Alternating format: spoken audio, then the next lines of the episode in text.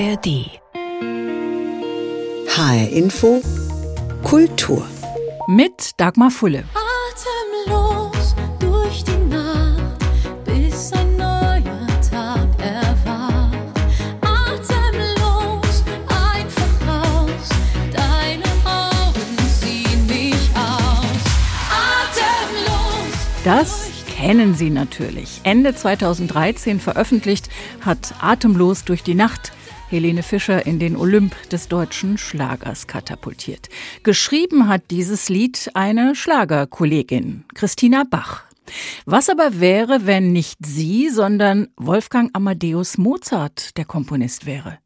Für die Antwort auf solche Fragen gibt es den jungen Musikkabarettisten Florian Wagner.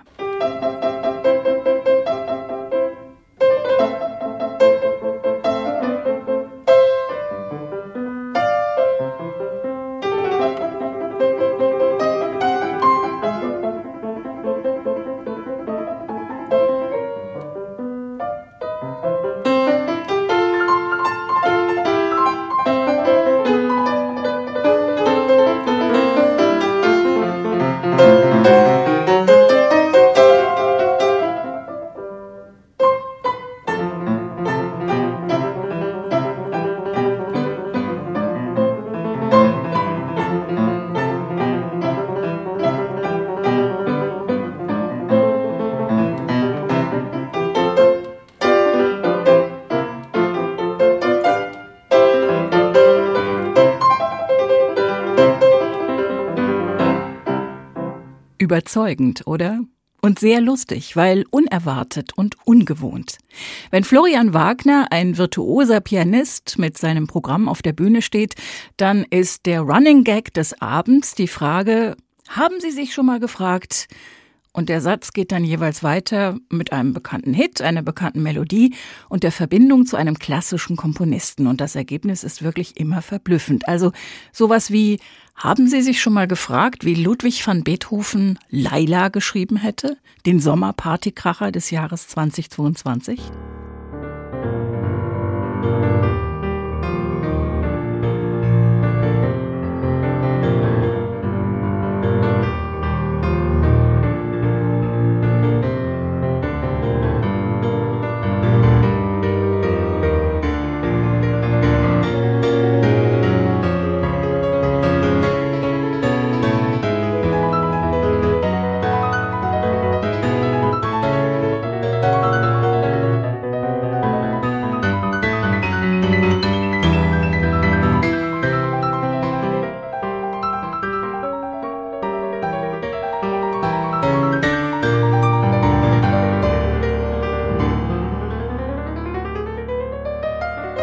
Wer ist der Mann, der sich sowas ausdenkt?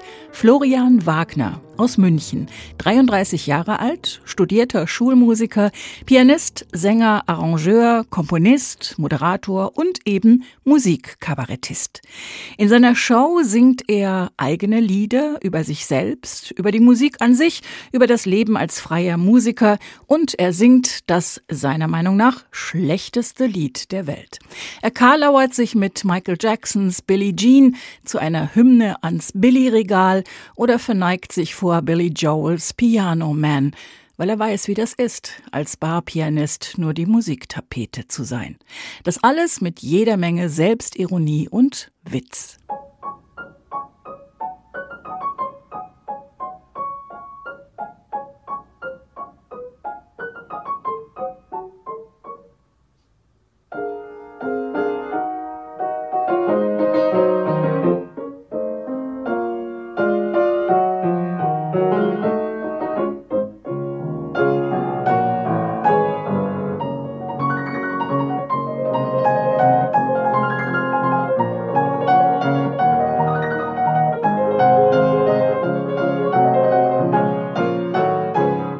Könnte es klingen, wenn Tchaikovsky die Musik zu den Pippi Langstrumpf-Filmen geschrieben hätte. Wie ist diese Idee entstanden? Zwei auf den ersten Blick oder aufs erste Hören nahezu unvereinbare musikalische Genres zu verbinden. Für Florian Wagner sind sie gar nicht unvereinbar. Im Gegenteil. Er hat damit angefangen. Tatsächlich einfach aus Lust verschiedene Stile und Epochen miteinander zu verbinden. Und ich bin halt komplett mit der klassischen Musik sozialisiert. In meiner Jugend, habe viel klassischen Klavierunterricht gehabt und habe dann im Studium halt die ganze Popmusik und äh, Jazz und alles gemacht. Und ich fand aber es, ist, es bedient sich ja immer alles aus allem. Und Jazz und Bach ist ja hängt ja super eng zusammen oder auch Chopin und Jazz ist ja alles super eng. Das heißt oft sind ähm, Stücke die ich da miteinander verbinde, haben eh schon so viele Gemeinsamkeiten, dass es sich super natürlich anhört. Dass die passen automatisch super gut zusammen. Also meistens, ähm, also mein Kriterium ist immer, dass es ein bekanntes Lied sein muss, das ich dann mit einem klassischen Komponisten verbinde, weil nur dann erkennt man die Melodie in dem klassischen Gewand. Und dann überlege ich mir, was sind gerade super bekannte Melodien, sowas wie Atemlos damals.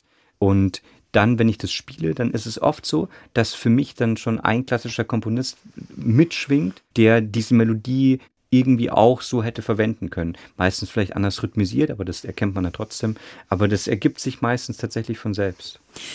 Wie kriegst du das hin? Also ich weiß nicht, ob du das erklären kannst, jemandem, der eben nicht das musikalische Wissen hat, ähm, was du hast. Wie, wie kriegst du das hin, dass die Lieder wirklich genau nach dem jeweiligen Komponisten klingen. Also so eindeutig, dass wirklich jeder, der auch nur ein bisschen vertraut ist mit der Musik von Mozart oder von Bach oder von Beethoven, diesen Stil wirklich sofort erkennt und deswegen ja auch dann gleich lacht an der Stelle, wo er es erkennt. Naja, jeder klassische Komponist hat ja so ein, so ein Fingerprint, also so ein paar Klischees, die man sofort erkennt. Bei Bach ist natürlich super klar, weil er so ein paar Gattungen verwendet wie Fugen oder Inventionen, die man ja einfach eins zu eins nachmachen kann. Da kann man ja einfach ein Thema nehmen und das in, in einer Fuge verarbeiten.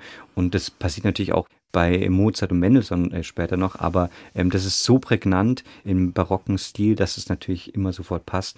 Bei Mozart gibt es dann auch Kleinigkeiten wie Vorhalte oder Alberti, das ist diese Dugu, Dugu, Dugu, Dugu, was vor allem halt Mozart macht und ähm, bei ihm in jeder zweiten Sonate vorkommt. Da gibt es immer so kleine Fingerprints, wenn man die dann mit der, mit der Melodie verbindet, ist es eigentlich schon klar und dann kann man es quasi noch ein bisschen ausweiten, dass es noch dann schön rund klingt. Aber es gibt immer so ein paar kleine Besonderheiten, kleine im positiven Sinne Klischees, die man dann einarbeiten kann. Und dann erkennt man es, glaube ich, ganz gut. Da habe ich mir noch nie Gedanken drüber gemacht. Hat das wirklich jeder, jeder Komponist so was richtig Eindeutiges, dass man ihn erkennen und zuordnen kann? Eigentlich ja. Ja? Ja, also klar bei, vor allem in, in, bei romantischen Komponisten, bei äh, Schubert, Chopin, Schumann, Mendelssohn, da verschwimmt es schon mal so ein bisschen, aber trotzdem ist es immer schon so, dass man äh, so einen kleinen Fingerprint immer schon raushört. Also Schubert ist einfach anders als Mendelssohn oder sowas. Da, da kann man schon immer den Unterschied erkennen.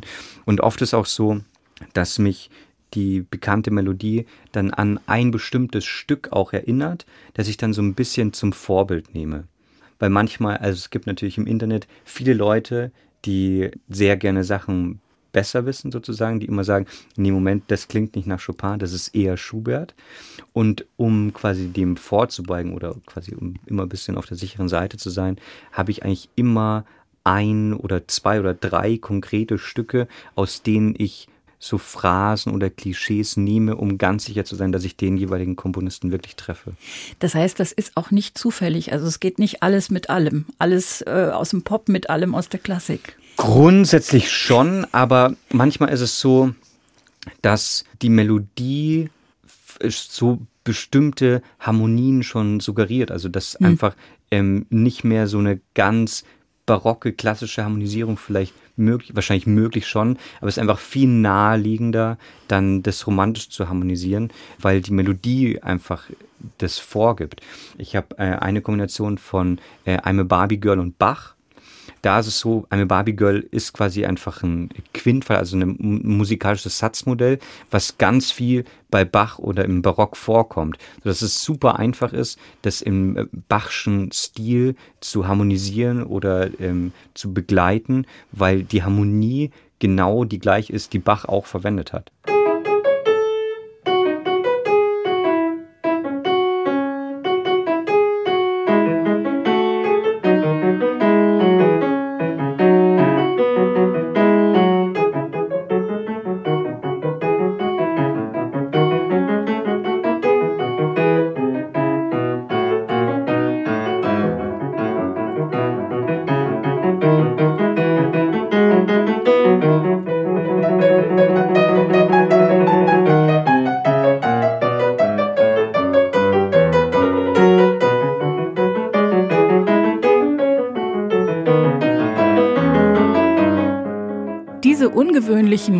Musikalischen Verbindungen sind inzwischen ein Markenzeichen von Florian Wagner. Dabei kam die allererste nur durch Zufall auf die Bühne. Das war für mich vor allem eine Spielerei, weil ich hatte irgendwie Lust drauf. Hab gar nicht erst auch daran gedacht, das irgendwie live zu spielen, sondern wollte einfach so eine Spielerei machen, so was man manchmal macht, irgendwie äh, Stile miteinander verbinden oder dann hat man irgendwie eine Idee für ein Konzept oder sowas. Und dann habe ich das aus ähm, Spaß einfach mal live gespielt. Das erste, was ich gemacht habe, war, wie hätte Mozart atemlos geschrieben. Und ähm, dann habe ich das aus Spaß einfach mal in der Show gespielt, weil eigentlich geht es in der Show ja vor allem um lustige Songs und das war eigentlich gar kein Ding. Und dann haben nach der Show so viele gesagt, es war so lustig mit diesem Mozart atemlos. Ich habe erst gar nicht gedacht, dass das unbedingt lustig ist, sondern dass es halt einfach eine, so eine musikalische Finesse hat vielleicht. Und dann habe ich gesagt, ja, wenn es gut ankommt, spielst halt wieder live. Dann habe ich, ja, mach doch mehr davon. Und dann habe ich gesagt, ja gut. Und dann ist es halt so angelaufen. Und dann Das ist eine gute Frage. Warum lachen wir eigentlich drüber? Ja, ich, interessant, ich glaube, zum einen ist, ist schon immer der erste Witz ja die Kombination, weil Mhm. die manchmal so absurd haben und aufgrund der Songs wie Atemlos, die ja immer so eine kleine Komik beinhalten, weil, weil sie aus dem Schlager kommen zum Beispiel oder äh, aus anderen Gründen auch. Oder sowas wie I'm a Barbie Girl ist ja ist ein cooler Song, ist, ähm, ist genial komponiert, aber ist natürlich irgendwie auch Sehr ein- schlicht. ein- ja, ein witziger Song irgendwie. Und deswegen ist natürlich lustig, wenn klassische Komponisten wie Bach, die ja eher sehr seriös wirken oder auch eine gewisse Größe haben, dann verbunden werden mit Barbie Girl. Also immer wenn ich sage, wie hätte Bach I'm a Barbie Girl geschrieben, ist einfach äh, lustig, weil es so eine Fallhöhe hat, weil es so ein komplettes, ein kompletter Gegensatz ist eigentlich. Das ist auch, ja jetzt der rote, rote Faden eigentlich im Programm, ne? Haben Sie schon mal. Genau, also es halt, ich spiele immer Songs und dann mache ich eine von den klassischen Komponisten äh, f- verbunden. Haben Sie sich schon Song. mal gefragt? Ja. Das bringt mich zu einer äh, auch ganz interessanten Frage. Ähm, Ich habe bei einem deiner Auftritte gesehen, das Publikum war sehr gemischt. Das ging also wirklich durch alle Altersgruppen, Generationen. Mm, Ist das, was du machst, vielleicht am Anfang gar nicht mal beabsichtigt? Äh, Vielleicht auch so ein Weg, um auch jungen Menschen in deinem Alter klassische Musik näher zu bringen, die ja oft eher sagen, ah nee, das ist so Hochkultur, das ist doof und langweilig und damit will ich nichts zu tun haben. Und auch für die Älteren vielleicht eine Art von Comedy zu machen, die, die sie vielleicht so, wo sie sonst vielleicht nicht hingehen würden. Ich weiß es nicht. Wie, wie erlebst du das? Also ehrlich gesagt, das finde ich mit das Schönste, dass es wirklich alle Generationen und Altersgruppen in die Show kommen. Das finde ich wahnsinnig toll. Und auch, es ist ja wirklich für keine Altersgruppe ungeeignet sozusagen. Es ist ja super kinderfreundlich, aber natürlich freuen sich Studenten, ähm, Leute in meinem Alter und ähm, es geht bis ganz nach oben sozusagen. Das finde ich super schön. Das ist, glaube ich, das auch, was die Klassikfestivals immer so ein bisschen anzieht die dann ähm, sich auch selbst eine neue Zielgruppe erarbeiten wollen, dass sie jetzt sagen, ja, die Leute kennen die Songs und es klingt halt auch cool im Mozart-Gewand. Und dann äh, interessieren sie sich vielleicht auf diesem Weg für Mozart und für die klassischen Komponisten, schauen da vielleicht, ah, welchem Original liegt es vielleicht zugrunde. Und ähm, wenn man da junge Leute oder auch ähm, ich glaube auch nicht alle alten Leute interessieren sich automatisch für klassische Musik. Äh, wenn die da so ein bisschen Interesse bekommen und vielleicht auch die gesamte Spannweite der Musik, so ein bisschen die, die verschiedenen Ebenen, die es haben kann, erkennen können, das das finde ich super schön. Es gibt ein Foto von dir auf der Website, da sieht man dich als Kleinkind, äh, sehr, sehr lustvoll und spielerisch da am Klavier. Du bist noch sehr klein, also wahrscheinlich bevor du richtig sprechen konntest. Ich weiß, es ist schwierig, sich so weit zurückzuerinnern, aber was hat dich so fasziniert an diesem Klavier? Lag das in der Familie? Haben die gesagt, hier Kind, mach mal oder, oder wie war das? Ja, also genau, die ganze Familie macht Musik und ähm, das war bei uns sozusagen immer gegeben. Das, der, das Klavier war einfach da. Ich weiß jetzt nicht den Moment, wann ich konkret angefangen habe, Klavierunterricht zu nehmen. Ich habe quasi Klavier gelernt, wie ich laufen gelernt habe. Das war immer dabei. Es wurde dann halt immer mehr von so Ausprobieren und einer Spielerei zu ein bisschen ähm, mehr konkreteren Übungen oder auch mal dann ein bisschen Noten lernen und sowas. Aber es war immer Teil meines Lebens, ja. Du bist ja unglaublich virtuos. Wolltest du auch mal klassische so Konzertpianist werden, so lang-langmäßig so? Das tatsächlich nie. Nee, also es echt? war irgendwie nie auch nur eine Option. Also ich finde es super äh, cool, den Job und klassische Pianisten an sich. Aber ich glaube, ich war ich hatte zu viel Interesse an mehreren Dingen, wie ich auch gesagt habe, mit verschiedenen Stilen. Ich mache ja äh, klassische Musik, aber auch Pop, Jazz, Musical, alles. Und man kann sich, wenn man klassischer Pianist, muss man ja richtig intensiv diesen Weg bestreiten. Und das wäre mir wahrscheinlich, ohne das die quasi die, die Wertigkeit runternehmen zu wollen, wäre mir ein bisschen zu eintönig gewesen. Ich Mhm. wollte mehr, ich will ja auch ähm, Leute zum Lachen bringen und ich will Geschichten erzählen. Und das ist natürlich da in einem anderen Maße nur vorhanden. Ja.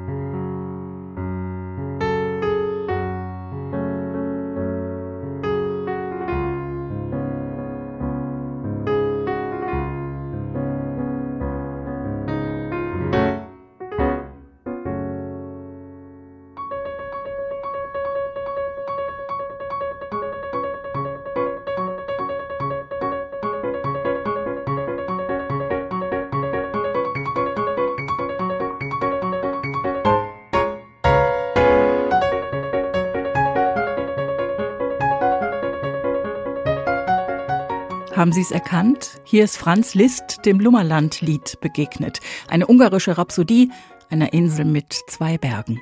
Und wenn Florian Wagner in einem eigenen Lied davon erzählt, wie das so ist, wenn ein Angebot für einen kleinen Auftritt bei einer Hochzeit kommt, der aber eigentlich nichts kosten soll, dann ist das lustig, aber schon auch ein bisschen traurig. Und vor allem ist es echt. Das ist ja quasi eine autobiografische Geschichte aus meinem vorherigen Leben als Musiker. Das ist Ja. ja. jetzt anders, weil bei den Theatern gibt's ja, Ja. ist es ja ganz klar, dass ich eine Beteiligung an den Ticketeinnahmen Ja. bekomme.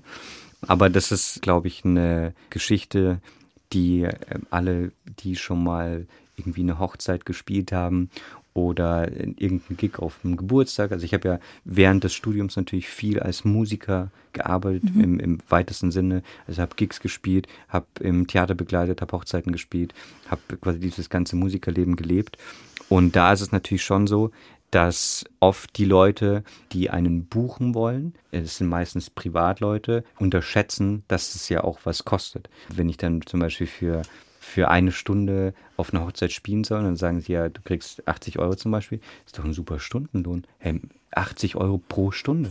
Dann sage ich, ja gut, aber es ist ja nicht in der Stunde, wo ich quasi das Geld verdiene, sondern das ist ja der Aufwand, die Materialien, das ist ja alles dabei. Es hatte ich sehr viele, sehr unangenehme Gespräche, wo ich dann gesagt habe, ja, also das ist zu wenig.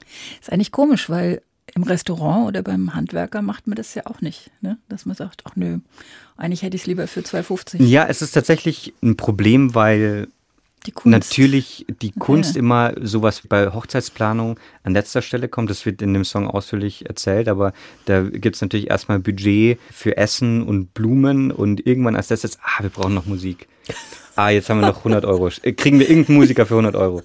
Und das Problem ist auch natürlich, das war dann bei uns ganz auch auf Thema, weil natürlich gibt's immer jemanden, der es dann für 100 Euro blöd gesagt macht. Also das gehen dann immer runter. Berufsmusiker kriegen sie ja nicht mal, dann Studenten, die älteren Studenten machen es schon auch nicht mehr. Dann gehen sie Richtung Schüler, irgendwelcher, irgendwie ein 80er, der vorm Studium steht. Irgendjemand macht es und dann das macht natürlich die ganze Preislage für alle anderen dann kaputt. Und dann kommt die Frage, und was machen Sie tagsüber? Ja, genau. Das ist doch so ein alter Musikerwitz. Fragt das wirklich jemand noch heutzutage? Es gibt, ich, ich erlebe viel auf Echt? Tour, ja. Echt ja. irre. Manchmal gibt es ja auch Preise, die mit Geld dotiert sind, vor Mhm. allem aber natürlich sind sie Wertschätzung. Du hast in den letzten Jahren äh, wirklich Kleinkunst- und Kabarettpreise abgeräumt wie nix. Das ist eine lange, lange Liste. Was bedeutet dir das? Am schönsten finde ich, dass ich eigentlich immer den Publikumspreis bekommen habe. Das ist ja letztlich viel wichtiger, als wenn eine Jury aus äh, drei Personen irgendwie das entscheidet.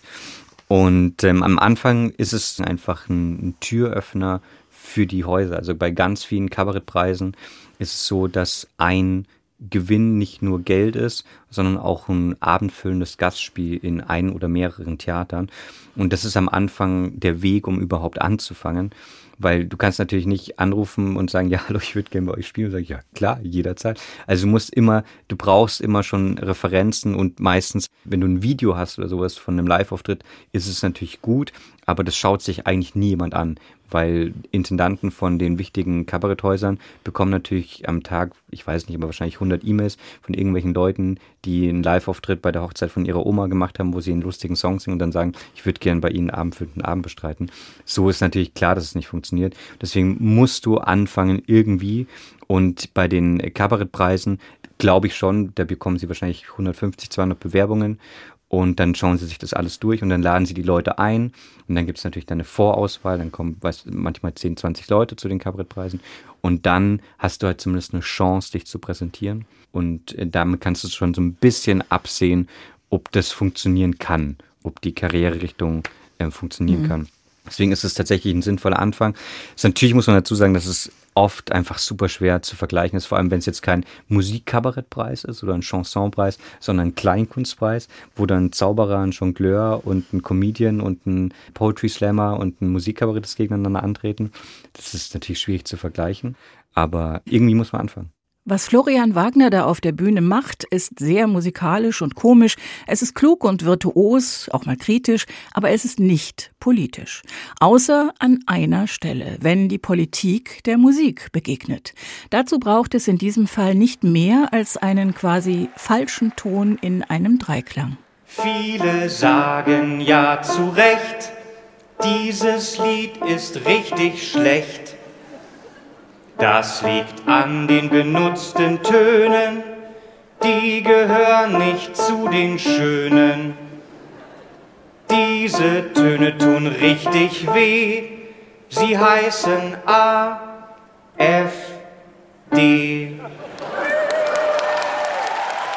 Also es geht ja nur um die Töne in dem Song und ich sage einfach, dass das vielleicht nicht die schönsten Töne sind, weil es sind zum Beispiel AfD sind nur weiße Tasten, also sind keine schwarzen erlaubt bei dem Dreiklang. Und ja, also es bezieht sich äh, alles auf, auf die ist Töne klar, sozusagen. ja, ja. Warum hast du das als einziges, ja, bisschen doppelbödiges, politisch doppelbödiges Thema mit reingenommen? Mm, War dir das wichtig? Also ich mache ja wirklich kein politisches Eben, Kabarett, ja. weil ich auch einfach es schön finde, wenn man die Dinge auf der Bühne teilt, bei denen man sich auskennt. Und ich würde jetzt nicht sagen, dass ich mich mehr auskenne als der normale Bürger sozusagen. Ich bin natürlich politisch interessiert und ähm, da habe ich halt einen Weg gefunden, eine politische Meinung musikalisch zu verpacken. Und das ist dann ein Weg, den ich mir auf der Bühne gewähre, wo ich, wo ich glaube, dass ich mir das erlauben darf. Und dann ähm, mache ich das ja. um jetzt allem, was du sowieso schon machst und wo man sich fragt, wann schläft der Mann eigentlich? Um all dem noch eins draufzusetzen, trittst du nicht nur solo auf, sondern auch zusammen mit deinem Bruder Dominik. Zusammen seid ihr As-Dur, also nicht wie die Tonart As-Dur mit einem S, sondern mit Doppel-S wie die Spielkarte. Was treibt ihr da so zusammen auf der Bühne? Musikalische ja, lustig, Familie, aber du hast hast, du gesagt, mich, ne? du hast mich ja ähm, mit dem Soloprogramm kennengelernt, aber Ja. theoretisch ist Astur das Hauptprojekt. Also wir spielen Ach. die meisten Shows mit Astur, also wir spielen so 80 bis 100 Shows mit Astur und ich mache nur in den schönsten Theatern in, in, in Städten, auf die ich Lust habe, spiele ich noch ungefähr so 20, 30 Soloshows. Also das Astur ist eigentlich das Hauptprojekt. Und da machen wir das, was ich alleine mache, zu zweit. Also es ist einfach noch eine größere Show mit noch mehr Abwechslung. Es gibt mehr Instrumente, es gibt noch mehr Vielfalt. Also bei mir ist es vor allem halt eine Show, die viel um Klavier und Musik und äh, Songs geht. Das gibt's da alles auch, aber wir machen noch, würde ich sagen, mehr Comedy-Elemente, weil wir viel miteinander reden, viele Sachen im Dialog entwickeln. Das birgt natürlich viel mehr Möglichkeiten und wir spielen quasi auch mehrere Instrumente. Dominik äh, spielt äh, auch Geige, wir haben beide Geige und Klavier gelernt und wir haben zum Beispiel eine Nummer, wo wir das komplett durchmixen. Das heißt, ich streiche den Bogen, Dominik drückt auf der Geige und ich spiele die linke Hand am Klavier und er die rechte Hand. Das heißt, wir spielen es äh, verquert sozusagen und versuchen uns da auch immer herauszufordern und neue äh, Wege zu finden.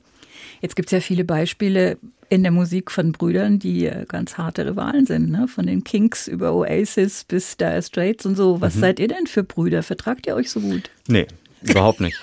ähm, wir gehen aber auf die Bühne und, und fechten das halt auf der Bühne aus. Wer ist der Ältere? Ähm, der andere, Dominik. den ich nicht namentlich mitnehme. Nein, Spaß. Nee, Der, Dominik dessen Namen nicht gesagt werden darf. Nee, nee. Das ist schon okay. Ja. Genau, Dominik ist der Ältere, ja. Also das heißt, eure, seid ihr noch mehr Geschwister? Nein, wir sind zu zweit. Nur ihr zwei. Das heißt, ihr tragt eure Familiengeschichte da auf der Bühne aus. Ja, kann man so sagen. sagt Florian Wagner. Er ist sowohl zusammen mit seinem Bruder im Duo Astur als auch solo das ganze Jahr über unterwegs. Es gibt jede Menge Termine. Alle weiteren Infos dazu finden Sie im Netz. Und das war HR Info Kultur. Den Podcast finden Sie auf hrinforadio.de und in der ARD Audiothek. Mein Name ist Dagmar Fulle.